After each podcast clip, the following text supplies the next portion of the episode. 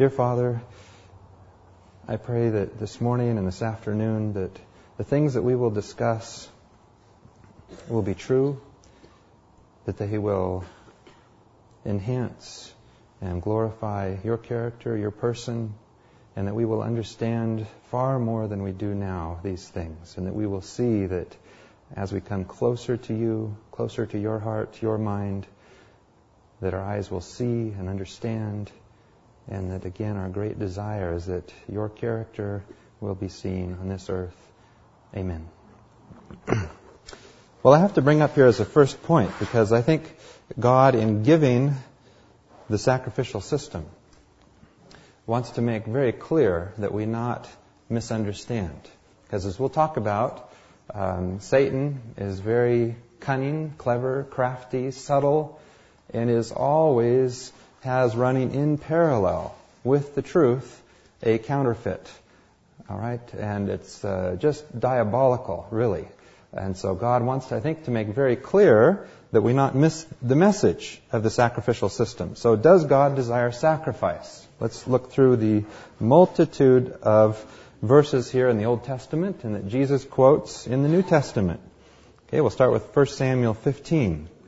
Samuel's words to Saul. What is more pleasing to the Lord? Your burnt offerings and sacrifices or your obedience to his voice? What is more pleasing? Obedience is far better than sacrifice. Listening to him is much better than offering the fat of rams. And this is uh, so interesting. Uh, Hebrew poetry is not based on rhyme, but on repetition. Um, you know, thy word is a lamp unto my feet and a light unto my path. It's the repetition that's involved in the poetry. So as we look at the last half of this verse, uh, notice the two things that go together. Obedience is far better than sacrifice. Okay, obedience and sacrifice. Listening to him is much better than the offering of rams. So uh, the second line enhances, adds to the meaning of the first line. So listening goes with obedience. And, um, you know, again, as a parent, uh, I understand this now so well. We were just walking yesterday up here around uh, the mountains. And when I say to my son, listen, listen, it's obey. You know, don't go too close uh, to uh, that uh, drop off over there. Okay, so what is preferable to God? Obedience, and that we listen. In Proverbs 21, do what is right and fair. That pleases the Lord more than bringing him sacrifices. And so many of these verses in the Psalms. Boy, was David a man after God's own heart. He really had some insights for his time. You do not want sacrifices and offerings. You do not ask for animals burned whole on the altar or for sacrifices to take away sins. Instead, you have given me ears to hear you. And so I answered, Here I am. Your instructions for me are in the book of the law. How I love to do your will, my God. I keep your teaching in my heart. And ultimately, this is a great truth. Where does God want the law? On stone tablets on a wall somewhere or written on our heart? Okay, that is the point, really, of this whole system. That is the end point. And in Psalms 50, I do not reprimand you because of your sacrifices and burnt offerings you always bring me. This is God talking. And yet, I do not need bulls from your farms or goats from your flocks. All the animals in the forest are mine, and the cattle on thousands of hills. All the wild birds are mine, and all living things in the fields. If I were hungry, I would not ask you for food, for the world and everything in it is mine. Do I eat the flesh of bulls or drink the blood of goats? Let the giving of thanks be your sacrifice to God, and give the Almighty all that you promised and the wonderful psalm, uh, Psalm 51, which uh, comes to this incredible point. You do not want sacrifices, or I would offer them. You are not pleased with burnt offerings. My sacrifice is a humble spirit, O God. You will not reject a humble and repentant heart. Psalm 69, I will praise God with a song. I will proclaim his greatness by giving him thanks. This will please the Lord more than offering him cattle more than sacrificing a full grown bull. It's not the ideal. As we've said, the ideal is very much there in the Old Testament, all the way through. And this verse in Micah Um, we've referred to this several times. So important. What shall I bring to the Lord, the God of heaven, when I come to worship Him? Shall I bring the best calves to burn as offerings to Him? Will the Lord be pleased if I bring Him thousands of sheep or endless streams of olive oil? Shall I offer Him my firstborn child to pay for my sins? No. The Lord has told us what is good. What He requires of us is this to do what is just, to do what is right, to show constant love, and to live in humble fellowship with our God. Now, do all these verses apply to us as the cross is the fulfillment of the sacrificial system? Do not these verses very much apply to us on the other side of the cross? This is what God wants. In Amos 5, some very hard words. The Lord says, I hate your religious festivals. I cannot stand them. When you bring me burnt offerings and grain offerings, I will not accept them. I will not accept the animals you have fattened to bring me as offerings. Stop your noisy songs. I do not want to listen to your harps. Instead, let justice flow like a stream and righteousness like a river that never goes dry. And do you hear the poetry there again? Let justice, right doing, flow like a stream and righteousness like a river that never goes dry. In Hosea 6 6, I want your constant love, not your animal sacrifices. I would rather have my people know me than burn offerings to me. There it is again. Notice the parallelism. Constant love, not animal sacrifices. I want my people to know me, not burn offerings. So the constant love goes with knowing God. And don't those two things go so well together? If we know the truth about God, if we know Him as a friend, to know God is eternal life, is there not this constant love very much involved as a part of that? And so Jesus, of course, came to these people who had misunderstood the sacrificial system. And he quoted these words of the Old Testament to remind them that they had missed the point. Go and find out what is meant by the scripture that says, it is kindness that I want, not animal sacrifices. Or as in the Amplified Version, go and learn what this means. I desire mercy and not sacrifice and sacrificial victims. All right, but God gave the sacrificial system, did He not? All right, so if this is uh, not what He desires, then what was the purpose of the sacrificial system? And let's just imagine here that uh, we're all the way back in the garden and um, Adam is given uh, the, the, sacrificial system. And we think about that first lamb that was killed. Um, now, how do you imagine that Adam killed that first lamb? Did they have nice long swords um, back in the garden? Um, you know, did he beat it with a rock, or, or how did he kill that lamb? I mean, it, it was a revolting experience, don't you think? that first time. By the time Jesus had come, it was a fine art. And Ellen White describes how they had this system down. They could slaughter the bulls, um, and it would seem without much meaning.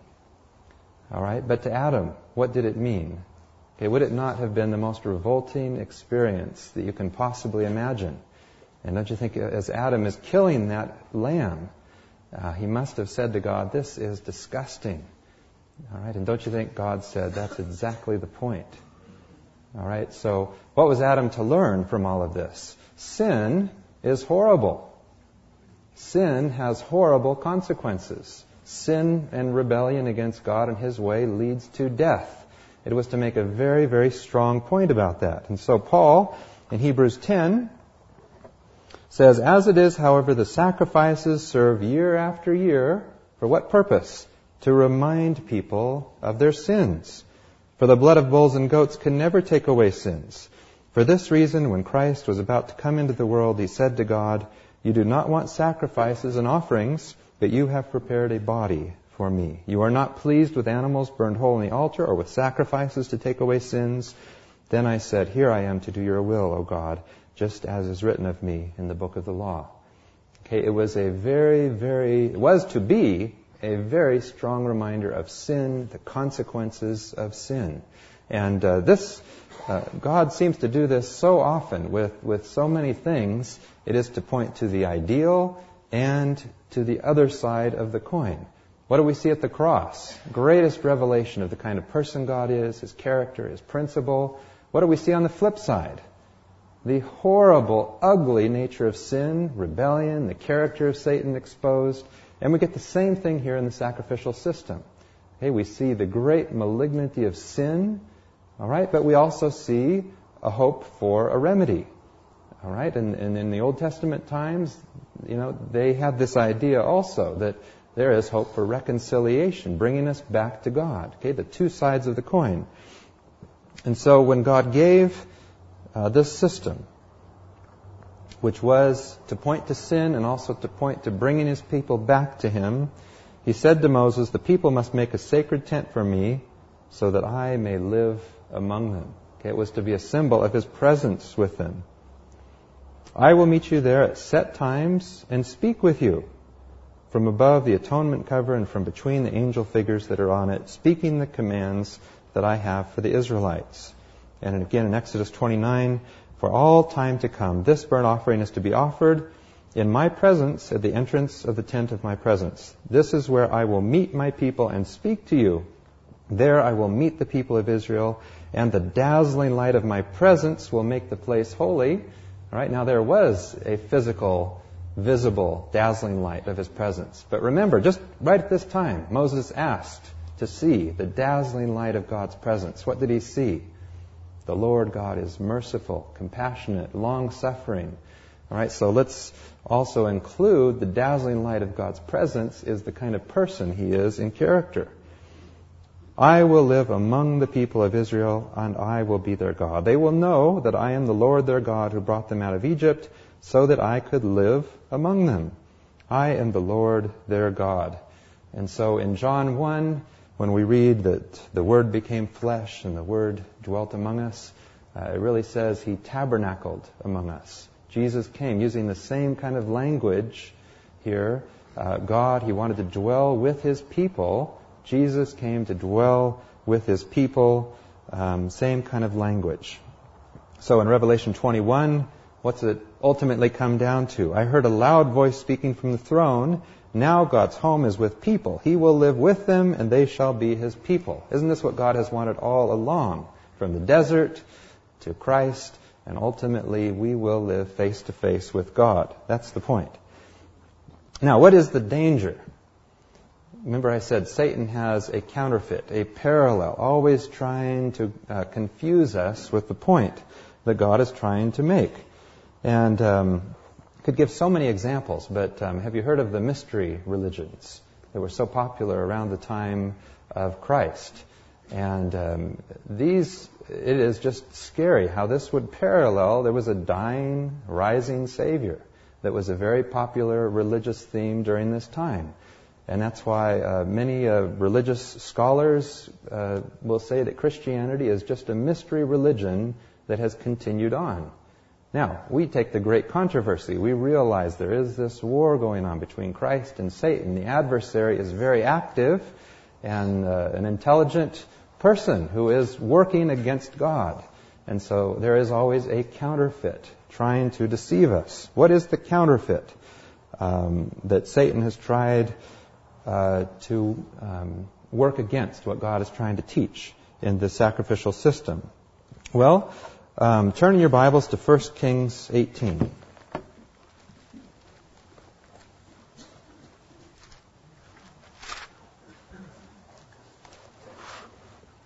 And this is the story of um, Elijah. And you remember the people coming up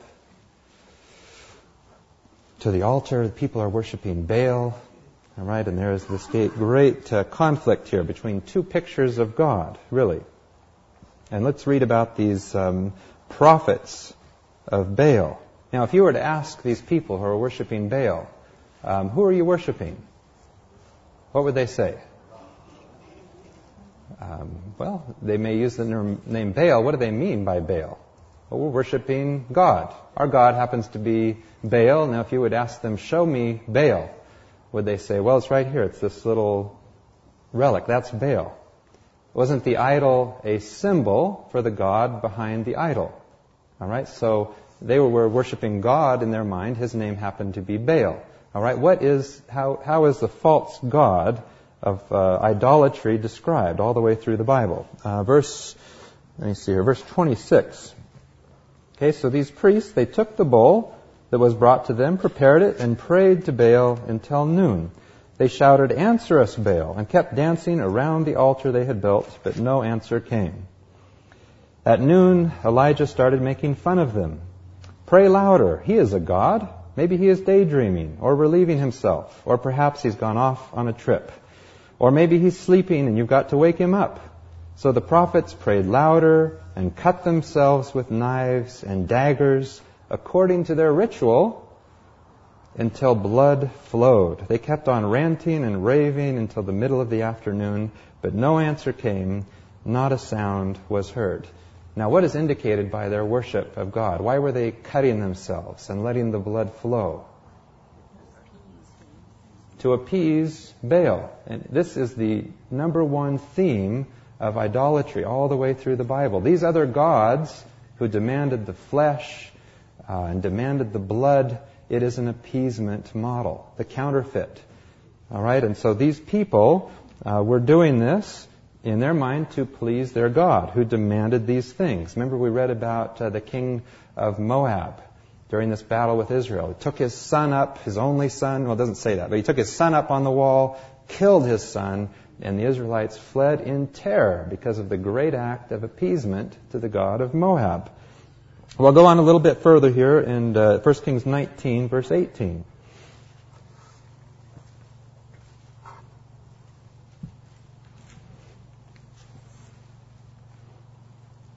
And God said, Yet I will leave 7,000 people alive in Israel, all those who are loyal to me and have not bowed to Baal or kissed his idol. Again, the idol is a symbol that represents a picture of God that is behind that idol. And um, just on that theme, Paul, in talking about this in 1 Corinthians 8, if you turn over there,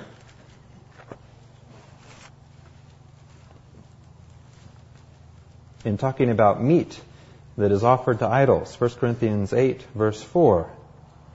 So then, about eating the food offered to idols, we know that an idol stands for something that does not really exist. Okay, that's the whole point. An idol stands for something that does not really exist.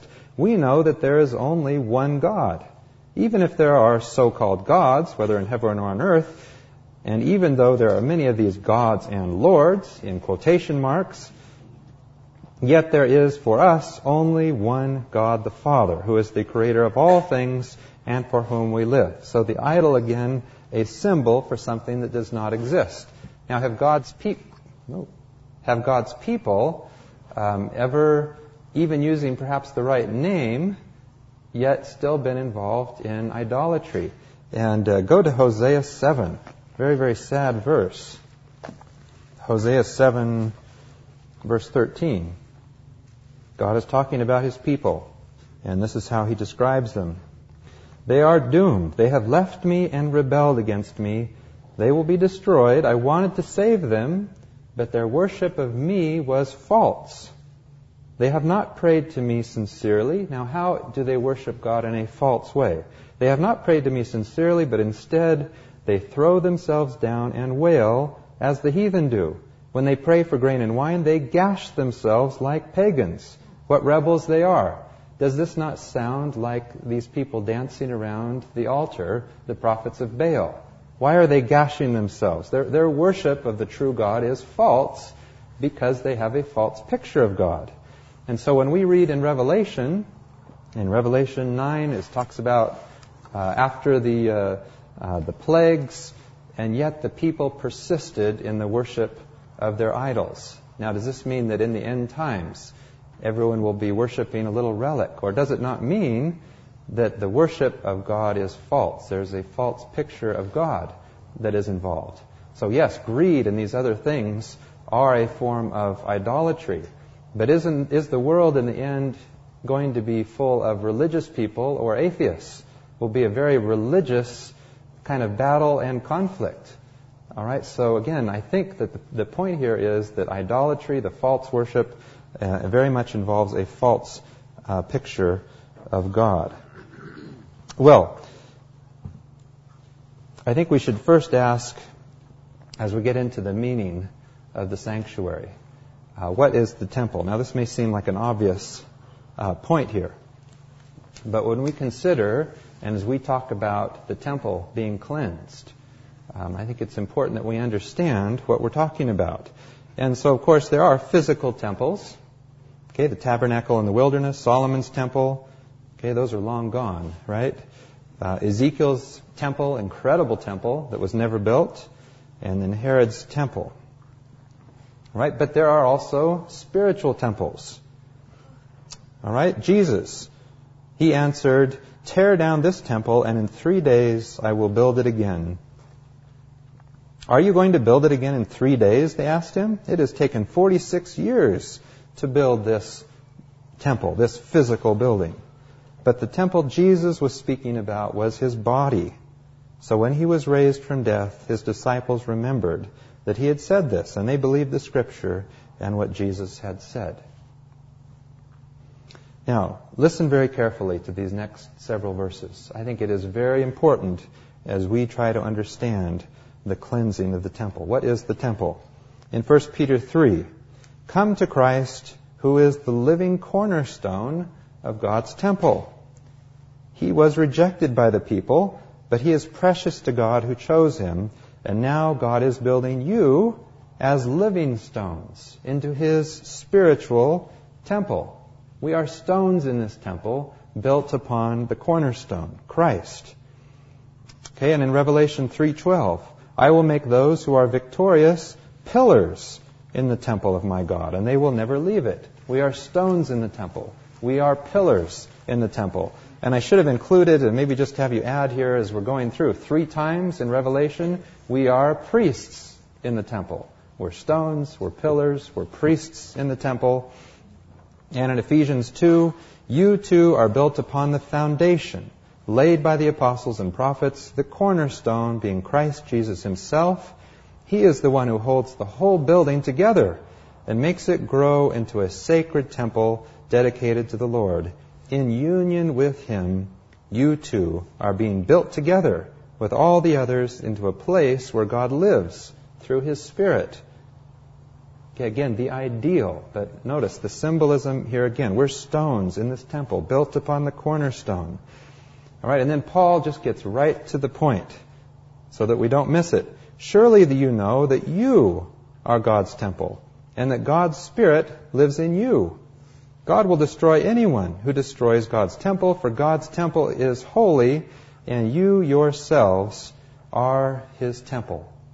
Now, what part of our body is the temple? The heart, the mind, the whole body. Now, I have to tell you, I have a patient, uh, and this is a very tragic story, but he was involved in a motor vehicle accident. Uh, this is quite some time ago. And uh, he lost both of his legs um, in this accident, very, very high up. And um, he also suffered a very severe uh, high spinal cord injury in the neck. And he has minimal use of two fingers in his right hand. And because of complications of all of this, he's unable to eat and he is fed uh, directly into his stomach uh, by a tube. Now, is his body a temple? Would I tell him these words don't apply to you? You're not a temple. Is he a temple? Okay, what part? Of, now, I can't give him specific advice about exercise and diet. Is his body a temple? Yes. Where's the temple? Where is the communication between our God? Where do we choose between serving the true God, knowing Him as a friend, or going after the false other gods. In our mind, where we choose, where we freely, out of the highest sense of freedom, choose to love and obey our God. So ultimately, our mind is the temple. Yes, our whole body is the temple, but uh, the, the spiritual temple in the mind, I think, is the key point. Okay, and we read on in 1 Corinthians 6. Don't you know that your body is the temple of the Holy Spirit who lives in you? Where does the Holy Spirit live in us when He comes into us? In our intelligent, our mind, where we decide for God. Uh, the Holy Spirit who lives in you and was given to you by God. And in 2 Corinthians 6, for we are the temple of the living God. As God himself has said, I will make my home with my people and live among them. I will be their God and they shall be my people. And finally in Hebrews 3 verse 6, we are his house if we keep up our courage and our confidence in what we hope for. Now, does this give us some ideas about, uh, I mean, what has been defiled? Our picture of God, the lies, the misrepresentations about our God. What needs to be cleansed? Well, how did Ellen White understand these things? First, let's let's read here uh, some verses in Exodus 25 that I think will uh, enhance on this. Here, and he's talking about Mount Sinai, that by the manifestation of His glory, God sought to impress Israel with the holiness of his character and requirements and the exceeding guilt of transgression. I'm sorry, this, this whole passage here is uh, from the book Education, page 34. So let's just start again because I want to make sure this is a very important uh, passage here. At Mount Sinai, by the manifestation of his glory, God sought to impress Israel with the holiness of his character and requirements and the exceeding guilt of transgression. Again, the two sides. He wants us to see the ideal. He wants us to see where things lead going in the other direction. But the people were slow to learn the lesson, accustomed as they had been in Egypt to material representations of the deity. What does that sound like? And these of the most degrading nature it was difficult for them to conceive of the existence or of the character of the unseen one. In pity for their weakness, how many times yesterday his heart was filled with great pity? In pity for their weakness, God gave them a symbol of his presence. Let them make me a sanctuary, he said, that I may dwell among them. In the building of the sanctuary as a dwelling place for God, Moses was directed to make all things according to the pattern of things in the heavens. God called him into the mount and revealed to him the heavenly things. And in their similitude, the tabernacle with all that pertained to it was fashioned. So to Israel, whom he desired to make his dwelling place, he revealed his glorious ideal of character. Okay, what part of our body is involved in character development? The mind. The pattern was shown them on the mount when the law was given from Mount Sinai and when God passed before Moses and proclaimed, The Lord, the Lord God, merciful and gracious, long suffering, abundant in goodness and truth. Again, this is the dazzling light of God's presence. Through Christ was to be fulfilled the purpose of which the, sanct- the tabernacle was a symbol. That glorious building, its walls of glistening gold reflecting in rainbow hues, the curtains inwrought with cherubim, the fragrance of ever burning incense pervading all, the priests robed in spotless white, and in the deep mystery of the inner place, above the mercy seat, between the figures of the bowed, worshiping angels, the glory of the holiest. In all, God desired His people to read His purpose for the human soul. What does she mean by the human soul? I would say again, the mind. Again, I hope I'm not, as a neurologist, biasing everything to the mind, but what would she mean by the human soul? It was the same purpose long afterwards set forth by the Apostle Paul, speaking of the Holy Spirit. Know ye not that ye are the temple of God, and that the Spirit of God dwelleth in you? If any man defile the temple of God, him shall God destroy, for the temple of God is holy, which temple ye are. Right? So thus, in labor and in giving, they were taught to cooperate with God and with one another, and they were to cooperate also in the preparation of the spiritual building, which is God's temple in the soul. All right? Now, I want you, with this in mind, to turn to 2 Thessalonians. This is in your handout from yesterday. God wants to be in the mind. Where does Satan want to be? Let's go to 2 Thessalonians 2, verses 3 and 4.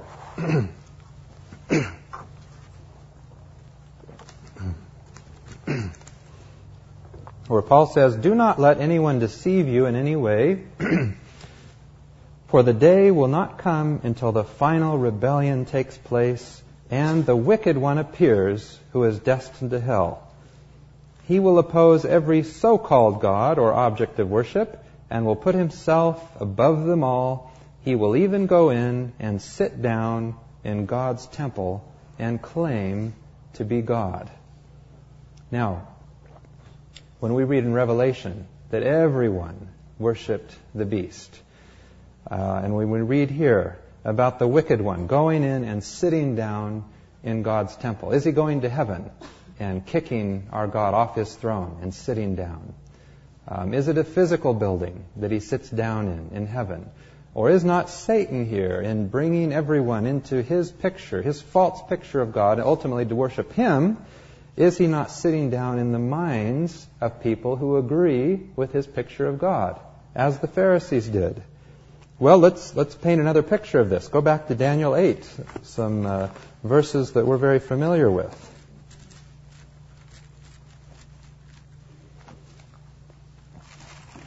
Daniel 8, verse 9. And we read in this passage about the, uh, the very, very dark uh, time when God was forgotten for 1260 years. Daniel 8, verse 9. Out of one of these four horns grew a little horn, whose power extended toward the south and the east and toward the promised land.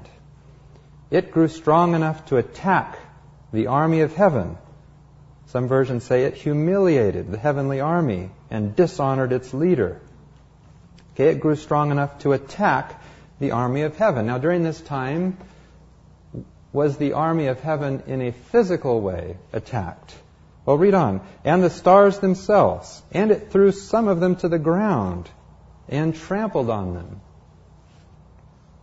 It even defied the prince of the heavenly army and stopped the daily sacrifices offered to him and ruined the temple. Okay, what happened during this time? Was there a true knowledge of God?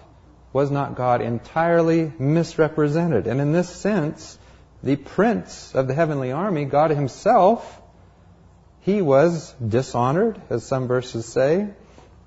Um, again, not a physical battle fought with tanks and lightning bolts, but this is a battle in the mind of God's people. All right, and so when Jesus, when he sent out the 70 disciples, and they're going out, they're going out and preaching the good news, and he said, I saw Satan fall like lightning. Did Satan at that time, when the 70 disciples went out, in a physical sense, fall? No, he was defeated in the minds of the people. All right, so all of this, I think, is, is very much referring to the same thing. So, as we turn over here to the next page, what is the result then? If all of this war, this battle, is going on within the minds of God's people, and we are free to choose. And we'll come back to this, but what is the point of the cleansing of the sanctuary? We read in Hebrews 9, seeing that that first tabernacle was a parable, a visible symbol or type or picture of the present age, in it, gifts and sacrifices are, are offered, and yet are incapable of perfecting the conscience or of cleansing and renew, renewing the inner man of the worshiper. Where is our conscience cleansed? Where are we renewed? The inner man of the worshiper. Okay, and we read on in Hebrews 9:14, but how much more will the blood of Christ make our consciences clean from dead human efforts so that we can worship the living God. What has defiled our mind? Lies about the kind of person God is. What would cleanse our mind? Well, read in Malachi 3, Behold, I send my messenger, and he shall prepare the way before me, and the Lord, the Messiah whom you seek, will suddenly come to his temple. The messenger or angel of the covenant whom you desire, behold, he shall come, says the Lord of hosts. But who can endure the day of his coming, and who can stand when he appears? For he is like a refiner's fire and like fuller's soap. He will sit as a refiner and a purifier of silver, and he will purify the priests. Who are the priests?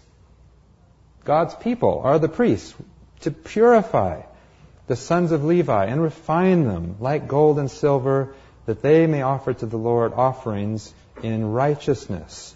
Okay, we prevent, present our bodies as a living sacrifice. And so on this verse, and I'll conclude with this, Ellen White, as she describes Jesus coming into the physical building, the temple, okay, she describes the meaning of this whole, uh, of what he was accomplishing. Okay, this is in Desire of Ages. In the cleansing of the temple, Jesus was announcing his mission as the Messiah. What mission? And entering upon his work. That temple, erected for the abode of the divine presence, was designed to be an object lesson for Israel and for the world. From eternal ages, it was God's purpose that every created being, from the bright and holy seraph to man, should be a temple for the indwelling of the Creator. We are to be that temple. The, the physical temple was to teach us about the temple of our mind. God designed that the temple of Jerusalem should be a continual witness to the high destiny open to every soul. Again, what does she mean by the word soul? But the Jews did not understand the significance of the building they regarded with so much pride. They did not yield themselves as holy temples for the divine spirit. They did not yield themselves as temples. The courts of the temple at Jerusalem, filled with the tumult of unholy traffic, represented all too truly the temple of the heart, temple of the mind, defiled by the presence of sensual passion and unholy thoughts. In cleansing the temple from the world's buyers and sellers, Jesus announced his mission to cleanse the heart from the defilement of sin, the mind from the earthly desires, the selfish lusts, the evil habits that corrupt the soul. The Lord whom you seek shall suddenly come to his temple, even the messenger of the covenant whom ye delight in. Behold, he shall come, saith the Lord of hosts. But who may abide the day of his coming, and who shall stand when he appeareth? For he is like a refiner's fire, like fuller's soap, and he shall sit as a refiner and purifier of silver, and he shall purify the sons of Levi, that's you and I, and purge them as gold and silver. Okay, and she quotes now 1 Corinthians 3 Know ye not that ye are the temple of God, and that the Spirit of God dwelleth in you? If any man defile the temple of God, him shall God destroy, for the temple of God is holy, which temple ye are. No man can of himself cast out the evil throng that have taken possession of the heart. Only Christ can cleanse the soul temple. But he will not force an entrance. He comes not into the heart as to the temple of old, but he says, Behold, I stand at the door and knock. If any man hear my voice and open the door, I will come into him. He will come not for one day merely, for he says, I will dwell in them and walk in them, and they shall be my people. He will subdue our iniquities, and thou wilt cast all their sins into the depths of the sea. His presence will cleanse and sanctify the soul, so that it may be a holy temple unto the Lord and habitation of God through the Spirit. Is this not very compelling about what needs to be cleansed? And I would say not only do we need to be cleansed of the lies and distortions and the picture of God, and again, as we see clearly, as that veil is removed, what did we read in 2 Corinthians 3? When the veil is removed, we become changed. We become reflectors of the character of God. But also from a heavenly perspective, um, whose character has been maligned? God. God's character ultimately will be cleansed. He will be vindicated. And in the end, every knee will bow. Okay, not because of intimidation and we're scared to death, but in great recognition that God Himself is holy, just, his character is vindicated, and um, I think at that point we will all say an enemy has done this, and um, uh, none of the sin and the suffering of this world will fall at the hands of our God. Well, we are from this point, and starting this afternoon, going to go through very specifically, because this whole sanctuary system, from the outer court to the inner court to the holy place to the most holy place, is very, very instructive for us of our walk with God. Let's pray.